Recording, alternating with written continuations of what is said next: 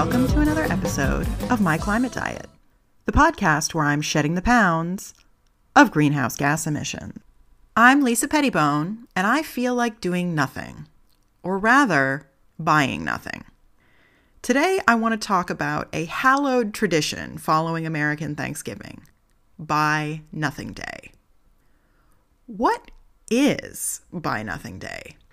It's an activist holiday, or put differently, an international day of protest against consumerism.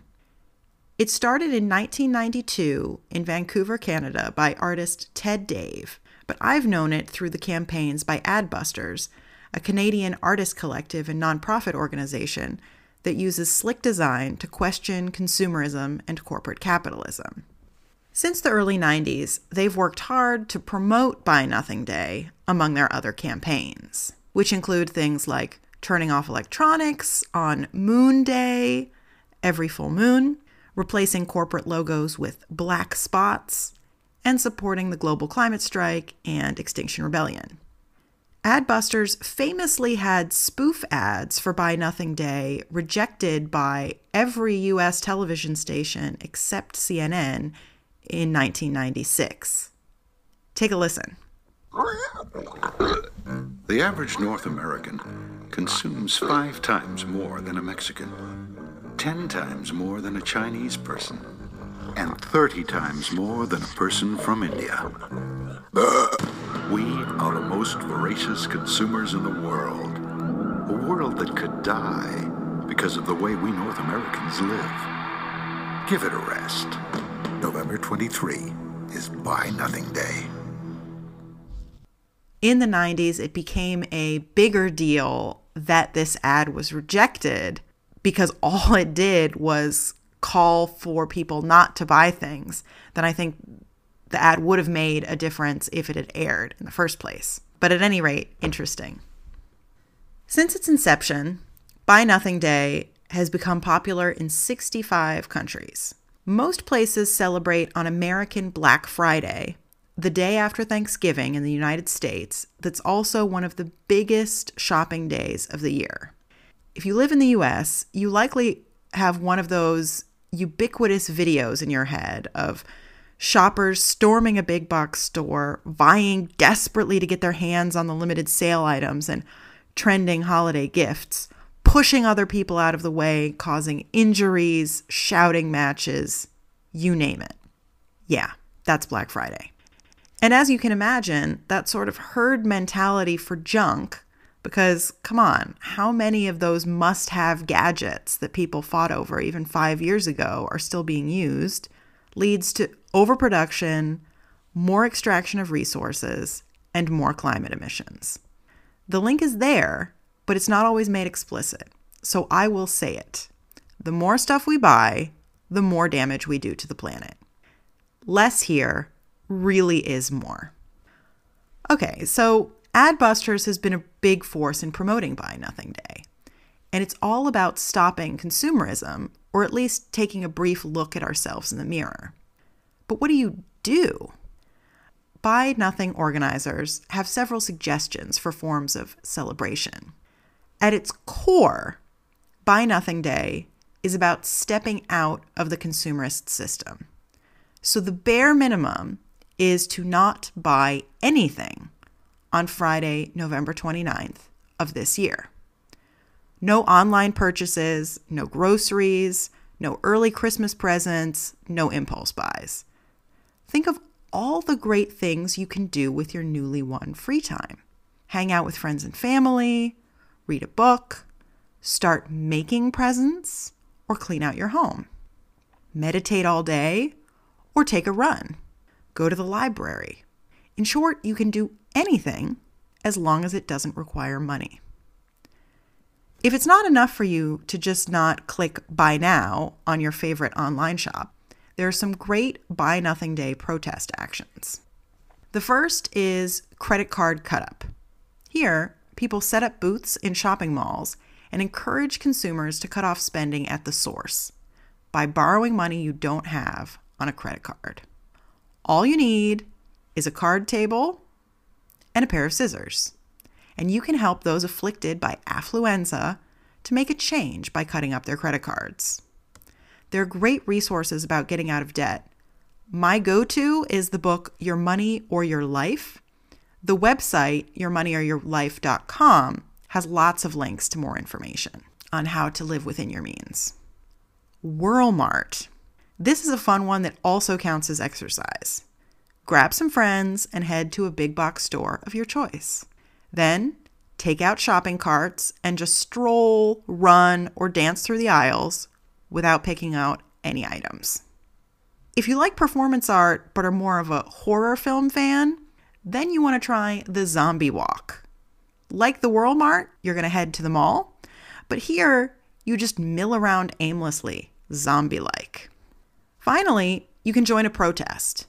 You can put up posters for Buy Nothing Day in your local shopping center, or this year, you go to what where I hope most people will be, which is the global climate strike. Fortunately, this year there's a second global climate strike following the one in September, this coming Friday, which is also Buy Nothing Day. You can look for the for where the strike is in your city at fridaysforfuture.org. Now, I'm excited about Buy Nothing Day, but I'm also a little torn because I'm going back to the junk house, which you may remember from episodes 19 and 20, to finish cleaning it out. That means I don't know if I'm going to be able to make the climate strike this time. It starts in Berlin at noon, and my train is at four. So technically, I could make it, but I'd have to come back, pick out my son. Okay, you don't need the details. It would be stressful. So I'm going to try to make it, but I think it's not in the cards for me this time. That means it's more important to me that you go. I really, really hope that everyone listening to my voice goes to a global climate strike. And if you do, please send me a line and maybe even a picture about how it was because, oh man, so important to be there. So stupid with my planning of train travel. What's giving me hope this week? The European Investment Bank has agreed to stop investing in fossil fuels by the end of 2021. Okay, this is a year later than they originally planned, but it's still a huge win for the divestment movement, which I talked about on episode 9 More Money, More Emissions. The EIB has over $556 billion in investments. It is the largest central bank in the world so the fact that they're divesting completely from fossil fuels is a big deal. The flip side is, compared to a lot of other large banks, they don't have that much invested in fossil fuel right now. The relatively small $11.8 billion uh, was invested from 2013 to 2017, according to Bankwatch, or the pocket change of about $6.2 million per day. According to The Guardian, energy projects applying for EIB funding will have to show they can produce one kilowatt hour of energy while emitting less than 250 grams of carbon dioxide. This is really great. There's one loophole for, quote, projects of common interest that could include more than 50 natural gas projects. But still, all in all, this is a huge move in the right direction. In addition, this past Saturday, the divestment movement hit the football field. During the halftime of the annual Harvard Yale football game, hundreds of activists, fans, and several players stormed the field and chanted for the two schools to divest their endowment's investment portfolios with a combined $71 billion from fossil fuels. They stayed on the field until they were escorted off and arrested by police officers, delaying the game over an hour and causing the game to go into the dark. One father was quoted in the Washington Post saying, They're all supposed to be intelligent people. It looks like there's a lot of common sense that has missed their generation. It goes to show that this generation is all about themselves and not a football game. Now, I want to hang on this a moment. I think this quote shows perversely just how important and how selfless this movement really is. I gladly stand for a habitable planet over a football game. And I think one hour of football is the smallest possible price to pay for raising awareness about the divestment movement and pushing huge, important sums of money into something that does a better job of promoting this generation's future. So, I've got to say, I'm very hopeful this week. These are two really big pieces of news. Thank you to the European Investment Bank and the Harvard and Yale protesters for working to get money out of the fossil fuel industry. Next week, as I said, I'm going back to the junk house for the next two weeks. I had planned to pre record a few episodes to release while I'm gone, but I don't think I'm going to have the time. So I'll be back in mid December to talk about gift giving that doesn't wreck the planet, starting with my gift to myself. I hope you'll tune in. Hey, I need your help.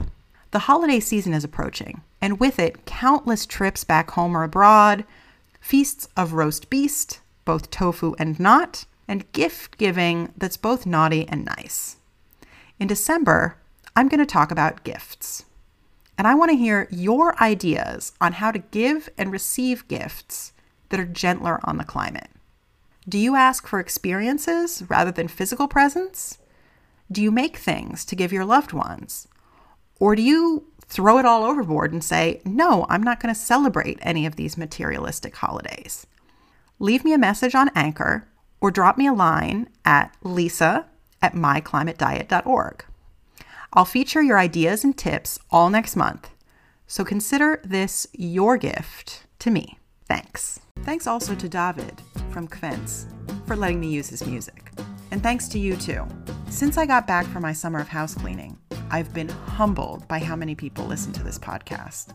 This has been a labor of love for me, and I appreciate you giving me a listen.